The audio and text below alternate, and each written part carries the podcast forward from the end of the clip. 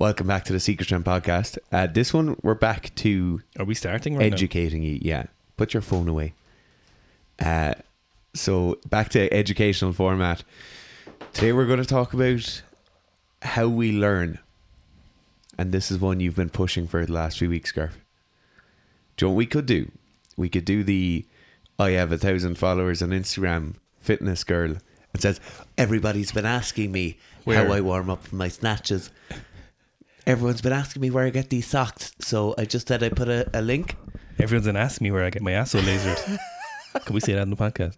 It's our own podcast. We can say whatever we want. Yeah. Uh, but a few people are very interested in how we learn things uh, in the realms of exercise psychology.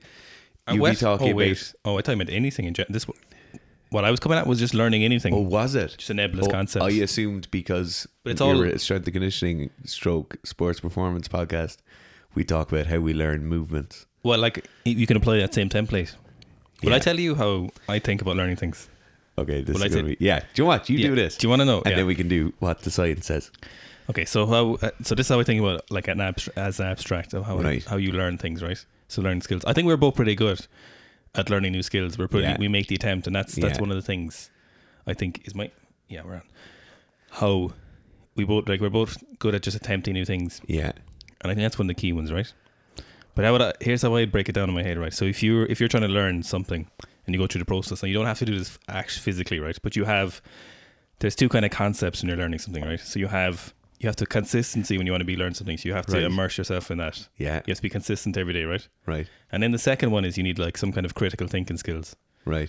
So if you were to break down then the critical thinking skills into three different subsections, right? Yeah. Thinking skills. Uh, thinking skills, right? Yeah. So you have three different like subsections. So you have like theoretical knowledge on a, something, Yeah. your personal experience on something, Yeah. and then you have kind of abstract reasoning or a, like a critical thinking around that particular Yeah. subject.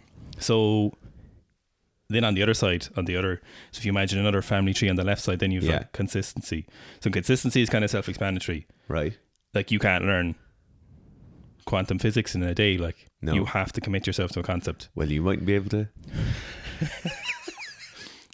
Well, I'll tell you now what I've been doing every Monday. Right. So if you were to apply this to, for example, I've mentioned this the shit talk a few times. You know, I've been listening to the the Carnivore Code uh, book, right? Yeah. And uh, I have some reservations about a lot of the stuff he's talking about, right? Yeah. So were to apply those three headings, right? So consistency, I've been listening to a lot of stuff he talks about, and, and nutritional stuff in general. So that would be the consistency side covered.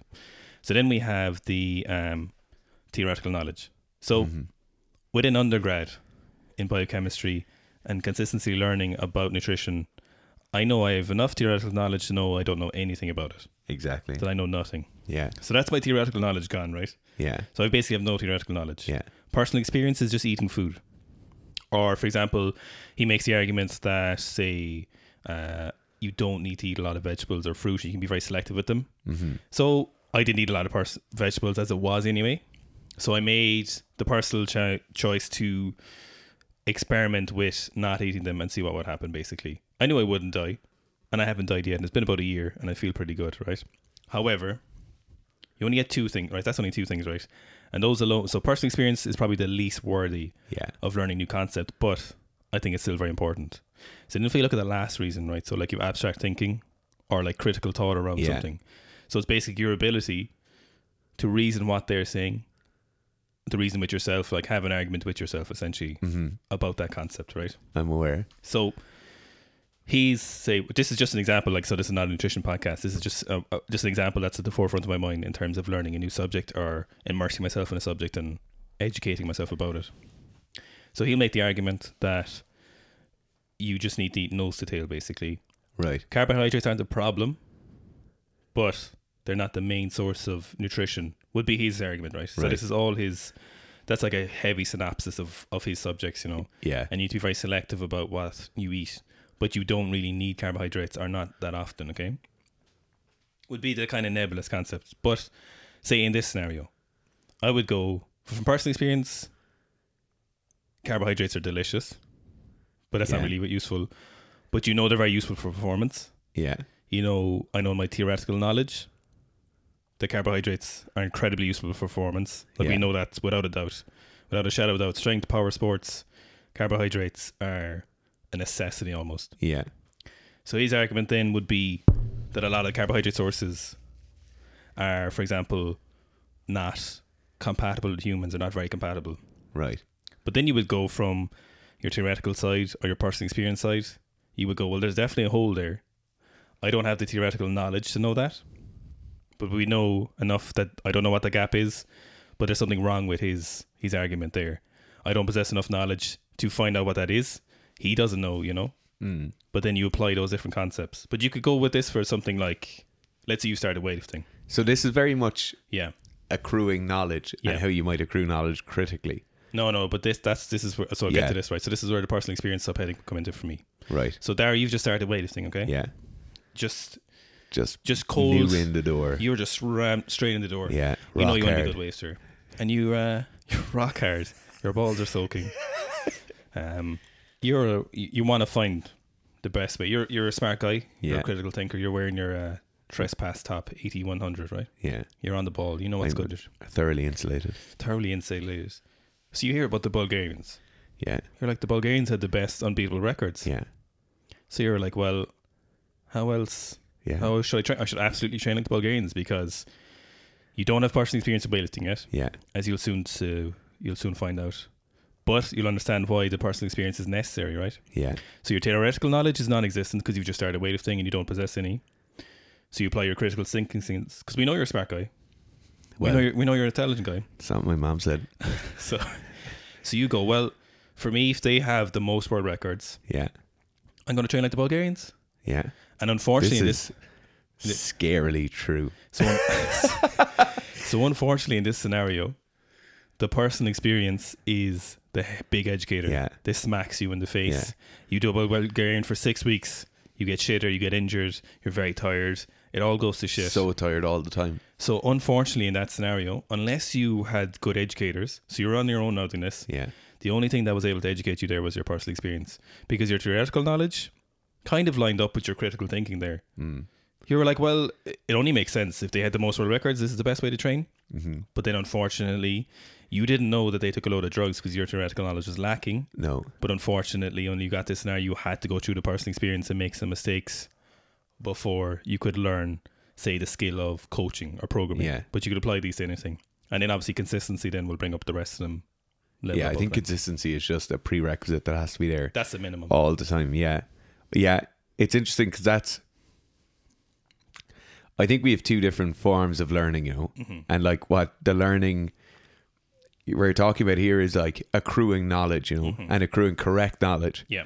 Uh, because a lot of people accrue a lot of things that aren't, Yeah. they're either true, but they can't apply them correctly, or else they're applying things correctly that aren't quite true. Yeah.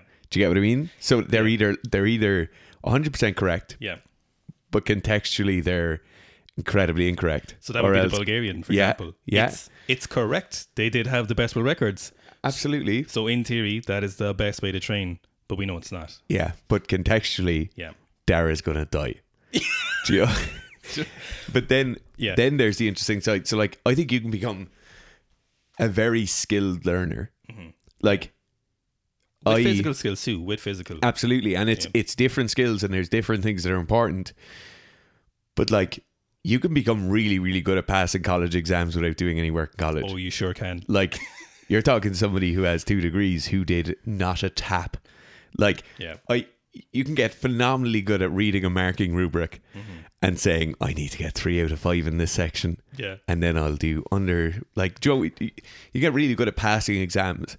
And it's very similar to a way whereby you can get really good at accruing knowledge mm-hmm. and then there's a separate skill of like accruing knowledge is watching QI mm-hmm. and being like, Do you know how much vitamin A is in a polar bear liver?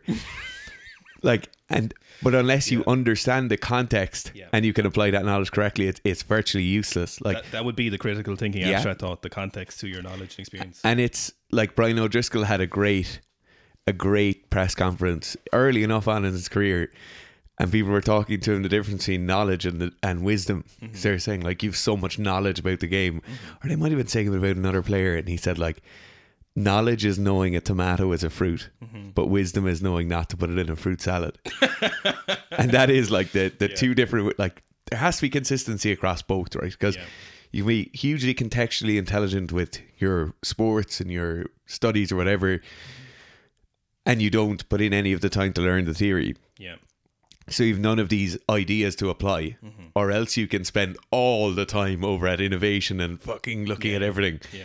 and you've no ability to apply any of that in the real world. And like, unfortunately, then if you have huge amounts of theoretical knowledge, so for example, if you were to take weightlifting again, because it's very simple, so you you decided I'm going to spend two years learning as much as I can. I'm going to listen to every Seek Strength podcast, every YouTube video. I'm going to read every article, read all the Russian manuals. I'm going to update my theoretical knowledge. My fucking uh, my glass cylinder is going to be so full of theoretical knowledge. when I come out the gates, every session is going to be perfect. Yeah, But unfortunately, it just won't work like that. You won't learn how to be a coach. You won't learn how to be a good weightlifter because you have to have your personal experience ticked off. yeah. You know, And I, I think that's what a lot of people miss out on. I think that's why so many sport and exercise scientists like going on work placement is important, right? You're talking to somebody who I shouldn't be saying this on a podcast, but did the work experience in their own gym for their work placement Ah, because I had just opened the gym Yeah. and I obviously wasn't going to work for somebody else for free for six months. Mm-hmm. That's so unbelievable. Like we've both done it working for people for free Mm-hmm. and getting that those like hours of mapping gym floors, you know? Yeah. Like it's mapping glass beaters. like, but you do like Yeah, you yeah, do yeah. have to work for yeah, just to build up that like real pla- practicable knowledge. yeah. Um That'd be like so in the, in the job context, like that would be the personal experience, like absolutely, yeah. like working for free. Um, I, the problem with working for free now is people like Gary Vee have, and we and we do like Gary They've Vee, ruined it. but they've ruined it where you just like you know you message someone and you're like I'm gonna give you a free video or Yeah. We had an experience like that. some something like Yeah. that. You know, that's not what we mean. We mean like you actually do a full job for them for free. Absolutely, yeah. You know, and I, I did it for a couple of months out of college in a in a lab, and uh, I, obviously paid off in the end. You know, Absolutely, yeah. but uh, that You became a scientist. and now look at me.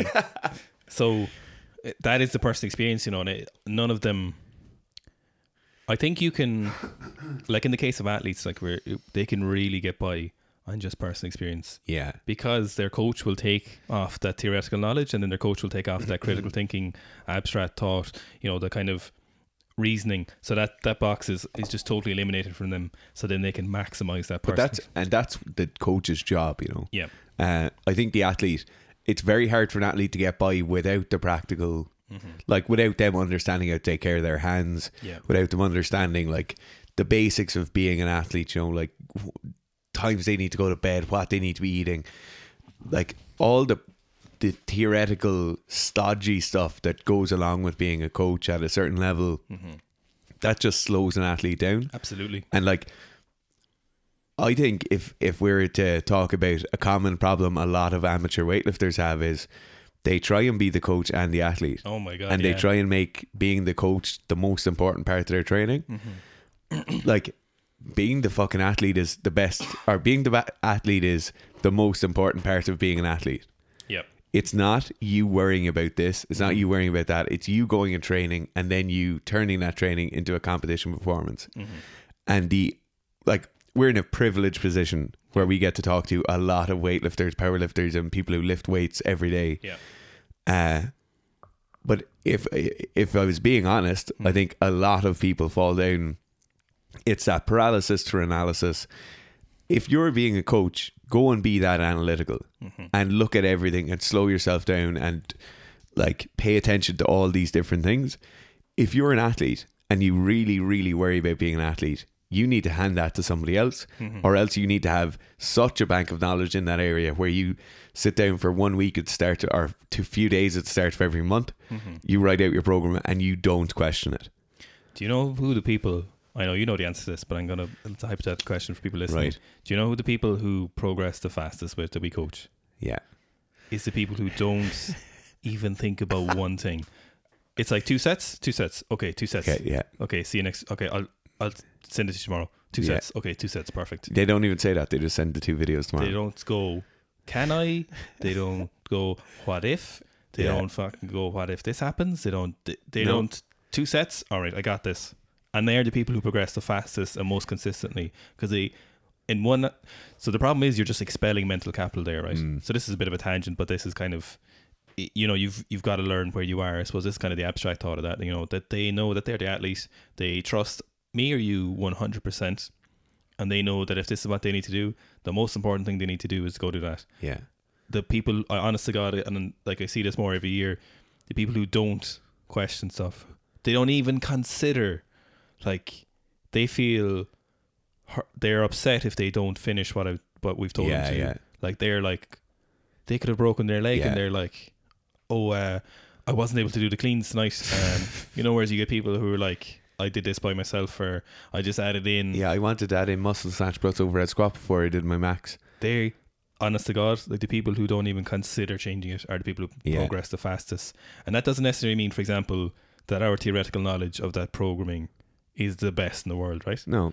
that i'm not saying it's not because obviously it is but you know like Uh, we'll just be obviously, yeah. we'll be humble for a second Everyone who's listening knows as well.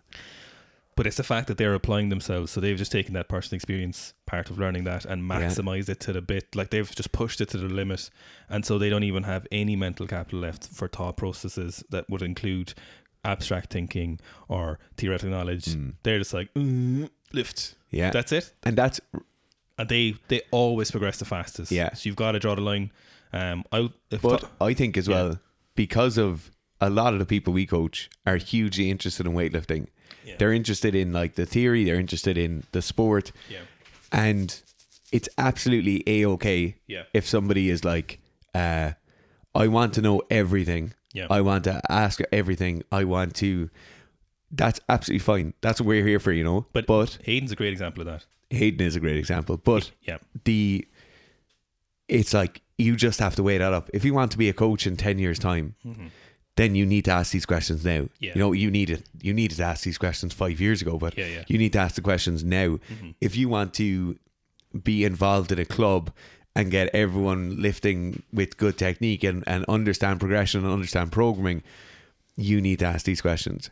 But if you're an athlete, and some people are and some people aren't, and I'm not going to talk shit about anyone, but if you're somebody who really cares about competition performance, like judging by everything I've ever seen, the best lifters ever don't yeah don't question anything. Like Ritvars last week. yeah oh my god phenomenal example of that Yeah.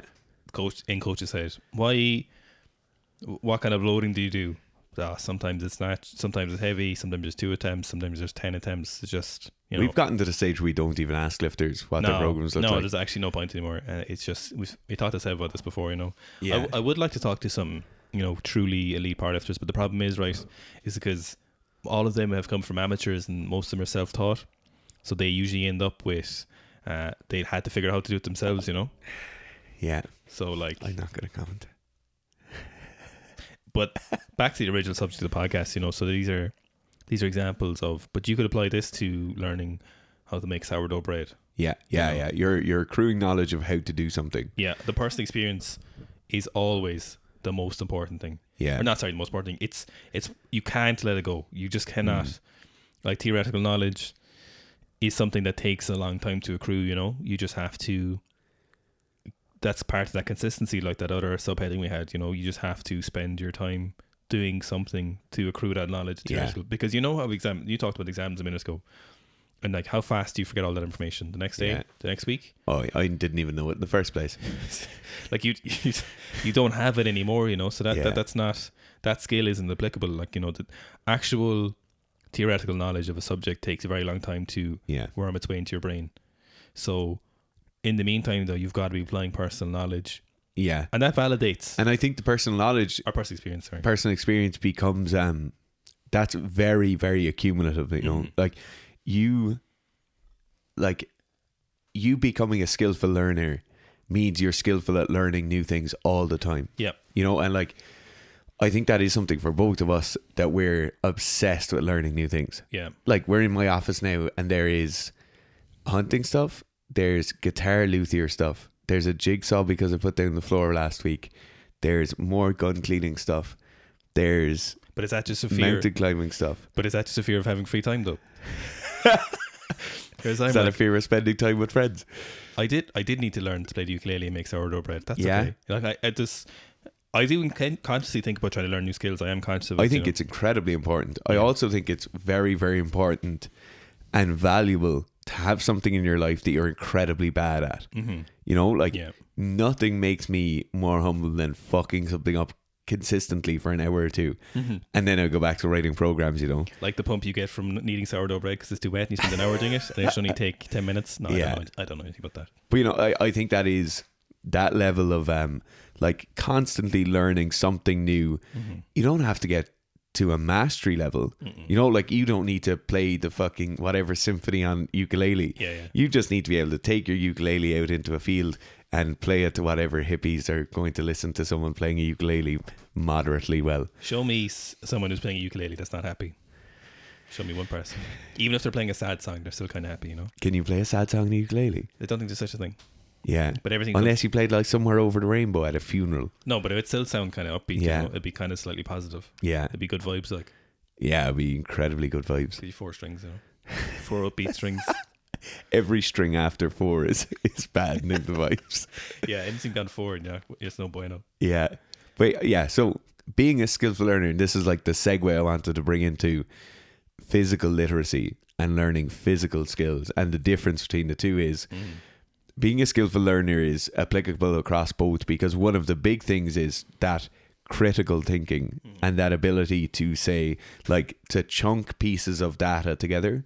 So we've always talked about uh, learning a new skill is like you've your three phases of first you have declarative so driving the car is the thing again.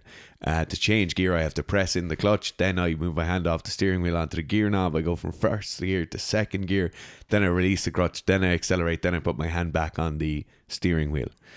Uh, and that's declarative. That's your stage one. That's when a child is starting to walk and they look at their feet every time they take a step and they kind of fall over because sometimes they forget to shift their weight. Stage two is the chunking of that data. Or that keeps happening sometimes. So, so chunking or uh, associative stages of learning would be I associate this with this. It's pattern recognition. Like you'll always hear Rogan talking about, oh man, pattern recognition is just something I'm good at. Like Joe Rogan, for all his qualms I might have about him, Joe Rogan's an incredibly good learner. Mm-hmm. He has a huge amount of knowledge about in a huge, vast di- amount of categories. And what he does a lot of the times, he chunks things. He recognizes a pattern. He knows that when the engine revs a certain amount, he'll press the clutch and he'll change the gear lever at the same time. He knows once he leaves off the clutch, he'll press the accelerator at the same time. The last phase, then, and the phase that I think a lot of people find it hardest to get to because they miss out on consistency, is they don't go from associative to autonomic. And autonomic is the person just driving down the road never ever thinks about anything. Obviously, driving in this case is a bad example because we do it all the time. But when you have people who are doing a sport as a hobby or a pastime, they might like training and they're kind of doing a bit of weightlifting. So they might train three, four days a week. Two or three of those days they have weightlifting movements in them. So like your CrossFitter is the example. They'll never go beyond the associative stage and they're always in or sorry, yeah, and they're always having to chunk pieces of data together.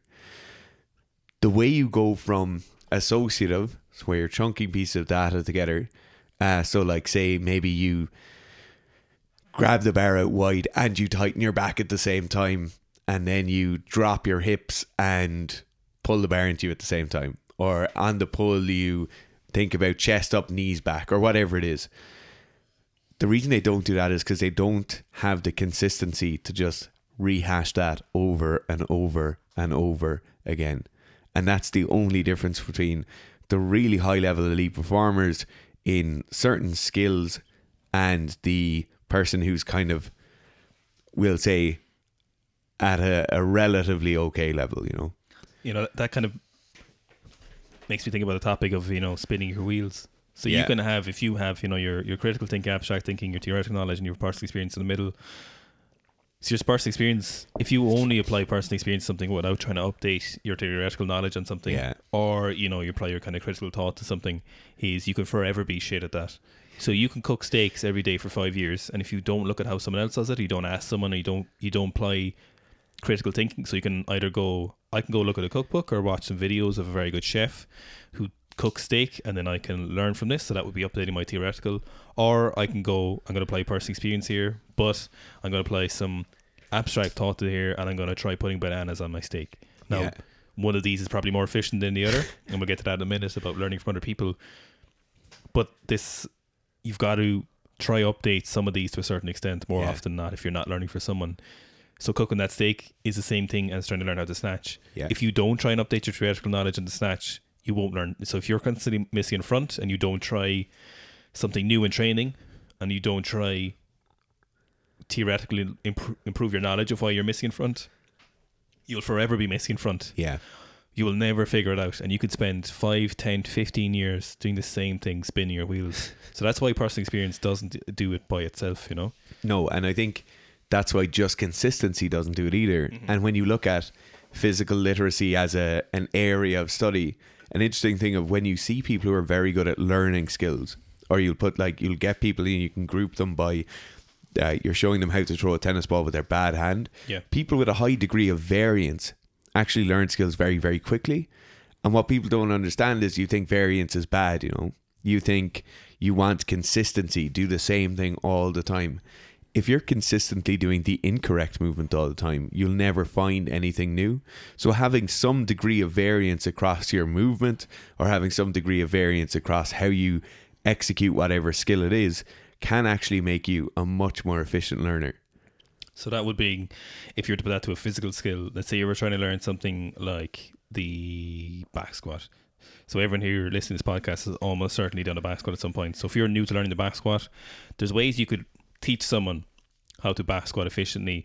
So what you do is you could calibrate their end ranges of motion so you could go to real extreme ranges of motion or joint angles to either side of this until slowly your body adapts slowly and it kind of narrows down that in range of motion so like you would if you're calibrating a balance you'd put on the most the heaviest weight and then the lightest weight. A balance. a balance so you would like put the bar really far up on your neck and then you would start with only your hips and you don't bend your knees until your hips are at full extension or full you know Yeah. and then you would learn so that would be the worst uh, scenario and then you go back the other way and you would only try bend your knees without uh, you know yeah. extending your hips or whatever so you would do this you know Like in- your squat, like my perfect squat.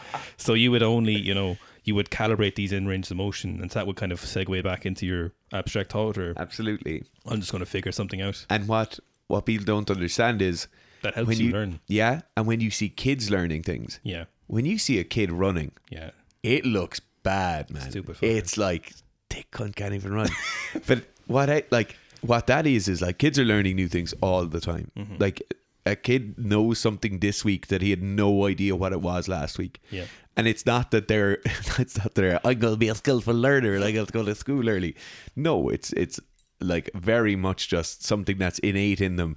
There's a huge amount of variance in how kids move around. You'll see they'll squat down to pick something up sometime, then they'll just bend over and hinge it the, at the next time.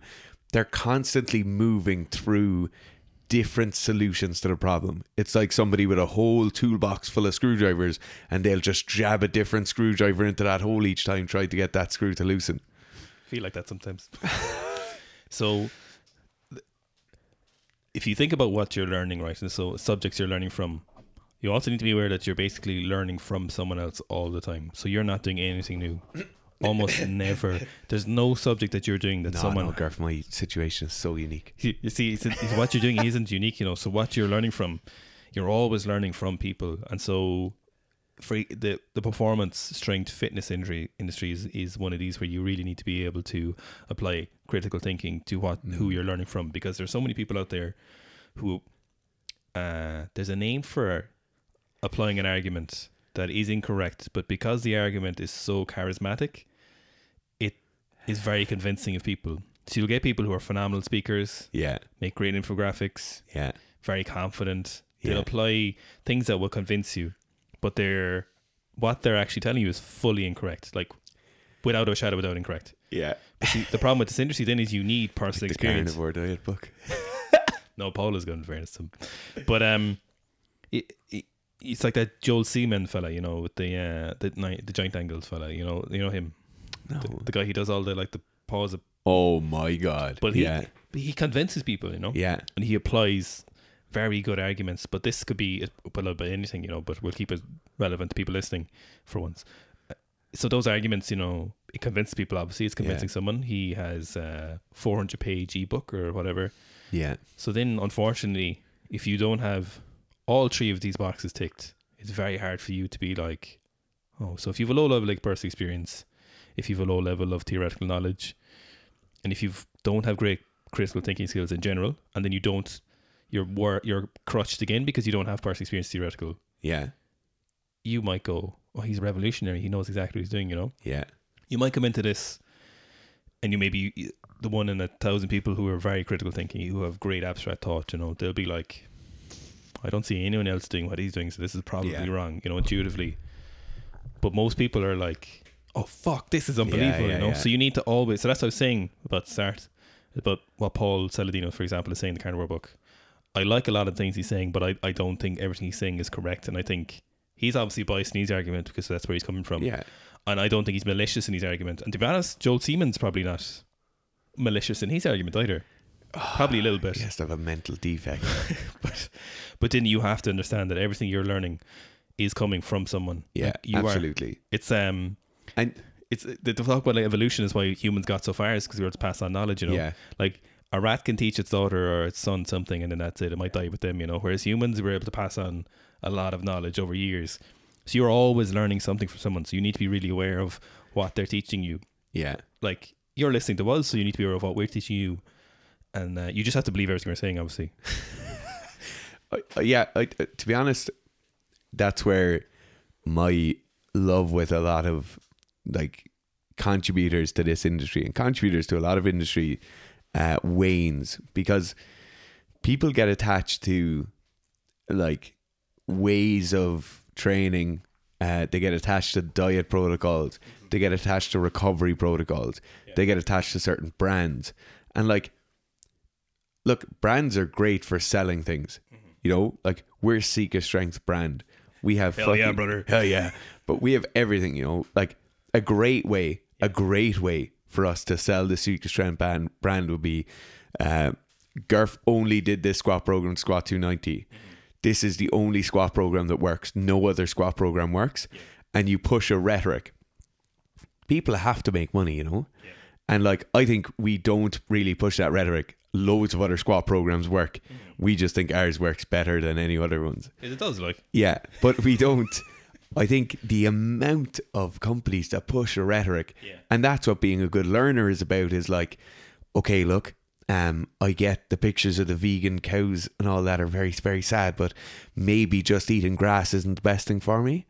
And like, you're a deeply critical thinker. Like, I think we're both very, very critical, possibly to the point of closing off opportunities to ourselves. so you, you are. What I do in my head all the time, right, is I think about if what if someone had an argument with me about this? Do I have a good answer for everything I'm saying? Yeah, but Yeah. yet Yeah. you still have these like every so often just like this little pop off, you know? Yeah. Like maybe it is better to get all your uh, carbohydrates from like really high sugary sources and then you just Yeah. get a quick spike instead of a Yeah. prolonged spike. Yeah. And that's like that has to come from somewhere, you know? Yeah. That's not you don't pick that from the Yeah, yeah. the ether, you know? Yeah. So everybody gets some form of like shit from everywhere, you know? Mm. I have opinions about people I haven't even met Yeah. Yeah. because I just Joe, I'd see something about them or. I'd see something about this, and it's like no thought is truly critical. Yeah. And like Being being original, like independent. yeah, like having a good bullshit filter is the same thing as being a good learner and is the same thing as being a good like an efficient learner of physical skills as well. Like you can know something is almost certainly not correct, but you're not able to prove it. Yeah. So it's like what I'm saying again. Starts like so. It was, a, it was an example where I don't think it doesn't make sense that, for example, vegetables and fruit and all that like are as bad as it would imply from what he's saying. You know. Yeah. What I did like from what he was saying is organs are probably a better way of getting these nutrients, but. Intuitively, right? I don't know enough about nutrition, Yeah, evolutionary yeah, yeah. science, all of this stuff to be like well, this is here where you're wrong, you know, because he provides very good arguments. You know, it's all backed up with uh, references to studies, biochemistry. He understands it truly well, very, very well. But at, I don't need to know what he's wrong to know that I feel like he's wrong, you know. And I know Yeah, that sounds yeah, really yeah. shitty compared to what we always say, but you can lack the knowledge but have the intuition to go, this doesn't seem correct. Yeah. I might not be able to prove why it's not correct. But then you end up with stuff like being like, vaccines are the Illuminati. it does feel Yeah. like it's wrong, you know? Yeah. You know, so and that's you can't always go with that feeling. Yeah. Like an example of a truly altered level of belief I had was when I was training first, I'd say I was like maybe when I was like 16 or 17, mm-hmm. I was truly convinced that overtraining was a myth. Because I listened to every single thing that told me, oh, like look at the CrossFitters, they train four or five times a day. This is in like oh, what year was this? This is a while ago anyway. Uh, 10 years ago, so 2010, Yeah. 2009, 2010. Uh, overtraining is a myth. It doesn't really exist. And I just kind of took this as like, okay, the people I listen to say these things, right? It's completely irrelevant to the fact that every single CrossFit athlete I was seeing was undoubtedly on performance enhancing drugs. Shock horror, right? Mm. And then I go to a university. At, this is years later now. So mm. this thought has been planted there. Mm-hmm. And I go to university years later. I'm already coaching. I'm com- like Joe. I'm training now. Uh, I've go to university and I go into an exercise physiology class where they start talking about overtraining, and I'm saying, "What are the boys talking about? Yeah. overtraining's a myth. And it literally took t- three or four weeks of me going to exercise physiology to be like, oh, oh I was so utterly wrong. Yeah, that that is like yeah, it the problem then is is you don't, you know, when you're learning things again is you have your own biases. Yeah. You're heavy with your own biases and these are very very hard to change. So a lot of times it's um you have to be subtle with people. You Yeah. have to be You have to make them think Yeah, they their- thought it yeah, themselves. it's got to be subtle. It's like abstract kind of Do you think it was a good idea to do those extra squats? it's it, soft power is what they call it for China's propaganda. Do you feel good after training yesterday? Oh, is it your knees are your knees feel good when they're hot and sore, do they? Oh, how do you feel now on Monday after the weekend on the absolute fucking rantan? I'll ask you that now Monday. Yeah, yeah, yeah. Oh, you ask me that every Monday. Uh, But you've, you've got to be aware of your own biases, absolutely. especially when it comes to that critical thinking part. Because you might think, oh, no, no, I'm being really critical. Like, Yeah. I am. No, no, no. No, no, no. I know. No, he's wrong, like, you know. Yeah, But you just, you, and the problem with your own biases, is it's almost impossible to be self objective. yeah, Hopefully, what you can have is a lot of personal experience and theoretical knowledge, and some of your friends to be like, you're a fucking idiot. But the problem is, is you need to be open to being, for example, your friends saying you're a dumbass, you know. yeah. Oh, 100%. But a lot of people aren't like but that. how many times every week do we call each other out? Yeah, shut up, Fitz. That's just, That's yeah. you- how many Yeah. times do you tell me to shut up every week? What usually Joe? happens then is you're like, oh yeah, Yeah, oh, sure couldn't have been. Joe, like, yeah, geez, fags aren't that bad for performance. and I might say that two or three times, and Gerf be like, Fitz, shut the fuck up. Or Yeah. you'll be like, yeah, no, I think it's better if I get all my carbohydrates and jellies. And Yeah. I'll be like, shut up, you fat little fucker. Joe, like, Yeah. that's so important. yeah. And I think people miss out on that because, yeah, especially with UAS, like Yeah. adult onset athletes, Mhm. they come into this in their own little journey, you know. Mhm. And most of the time, we will go and we'll join a gym on our own. You know, I'm not Mhm. joining a gym with a few of the lads because we're a bit older now, and you go, you go and do things on your own finally, yeah, uh, and you you get into this little community. And it's your little bubble, and then Mhm. it's your YouTube, and you're watching all the videos on YouTube. yeah, It all happens yeah, inside your brain, yeah, and then like you're like, oh, I'm so much fitter. yeah, Like Joe, I should have used RPE all along. I think what we should finish the podcast on is yeah.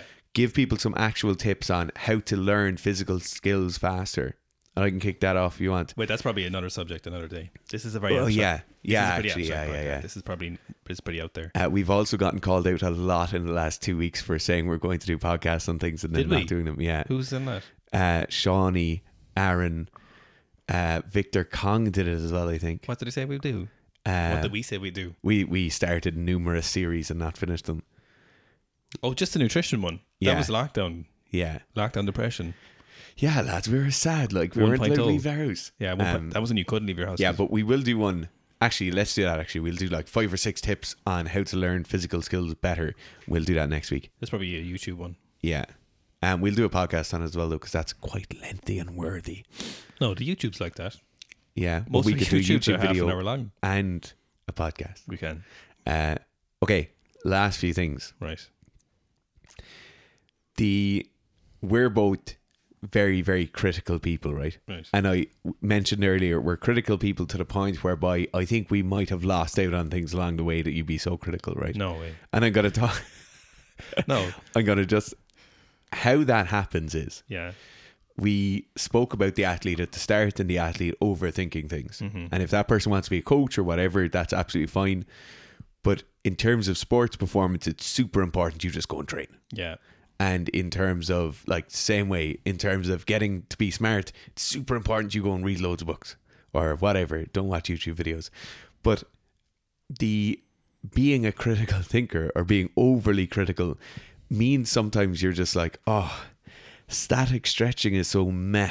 Mm-hmm. It's so 2010. I'm not going to static stretch. That's Yeah, for yeah. losers. Yeah. And then you still have tight ankles next year. Like at a certain point, you need to say, okay, at this stage in humanity, we currently don't understand everything that goes on. But look, the lads do this and it works quite well for them. Maybe I'll just do that and it works quite well for them. Maybe I'll eat what everybody else on the planet eats and I'll be absolutely fine. Maybe I don't have to eat anus cavities. Maybe you do though. There's a lot to that. There's a lot to that, yeah. The problem is you can think you are very adept at being a critical thinker, Like and you may not be. the science, the religious science, Yes. Oh no. you know, like the Yeah. church of science, Yeah. where people are like, oh, if there's not a peer reviewed study on it, I'm not doing it. Like, Yeah. you know, you, you do miss out on things Oh, 100 percent. and you do miss out on some very effective modalities of training or Yeah, yeah. whatever it is Yeah. because your favorite science reviewer hasn't done it yet. I think what I've gotten better at, and I, I think we're both are, is just is we're way like I don't think we're ever very attached to ideas, but we've definitely gotten way less than, for example, some of our YouTube comments would imply. You Oh know, my God, people yeah. are like so bla- cut and dry, black and white. Yeah. Like, just to bring it back to the first example, like you haven't seen me not stop eating vegetables or like oats or stuff, No. but no, I'm no. like, maybe I should eat some more organs. Maybe that would be better. yeah. You know, this you don't have to be like, you no, he uses RPE, and you need to understand that it, RPE is super important. You know, Yeah. whereas you could be like, oh, maybe RP isn't great. I'll keep using it because it's been working well for me. Yeah. Interesting what the lads are saying though.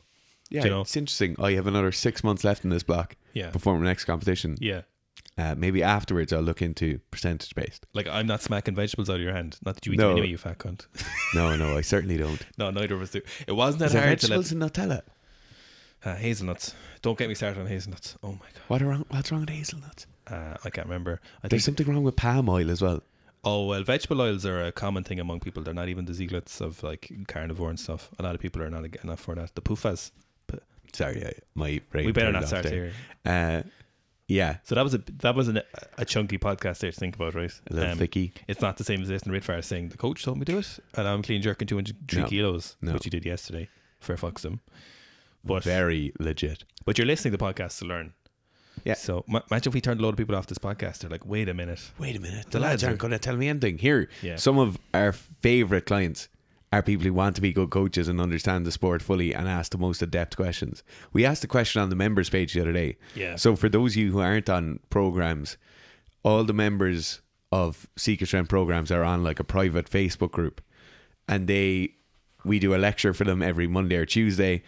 And we asked them last weekend for a few ideas for lectures because we'd run through a good few about like home training and things like that. And we just wanted something new. We got like 25 suggestions. Yeah, it's see that that's actually a great example of you don't know what you don't know. Yeah, You don't know. You might think you know everything, but you don't know until someone puts in your face. exactly. Yeah, stop. Gurf is after taking a knife off the wall here and he's aggressively stabbing the air with it. Fabulous knife. Yeah, That's well said in there like that. yeah. It's a nice handle, isn't it? Oh, it's a great knife. That knife has seen easy. a lot of action. Yeah. Um, See you tomorrow for the shit talk, lads. thanks, guys. Just um, thanks to everyone on Spotify who went and followed us because now we're we got well over a thousand followers on Spotify. Woo. So if we could like the next goal is like obviously two thousand. Well, ten thousand. 10,000. 10,000. But if you if you are on Spotify, you just go follow us, and then that's probably the most. Oh, so iTunes review and rating. Right. I'll stop waving the knife in a second, and then So aggressive. and then uh, on uh, Spotify is just following us. So that's basically the only ways you can promote the podcast. But it does a lot on iTunes if you like Okay. and you leave reviews. So multiple five star only, obviously. Leave a little speed. if we got a really nice one there the other week. We did get a really nice one, yeah. Yeah. Um, and then People are very kind. and then just follow on uh, Spotify helps. Yeah. Thanks, guys. Thank you.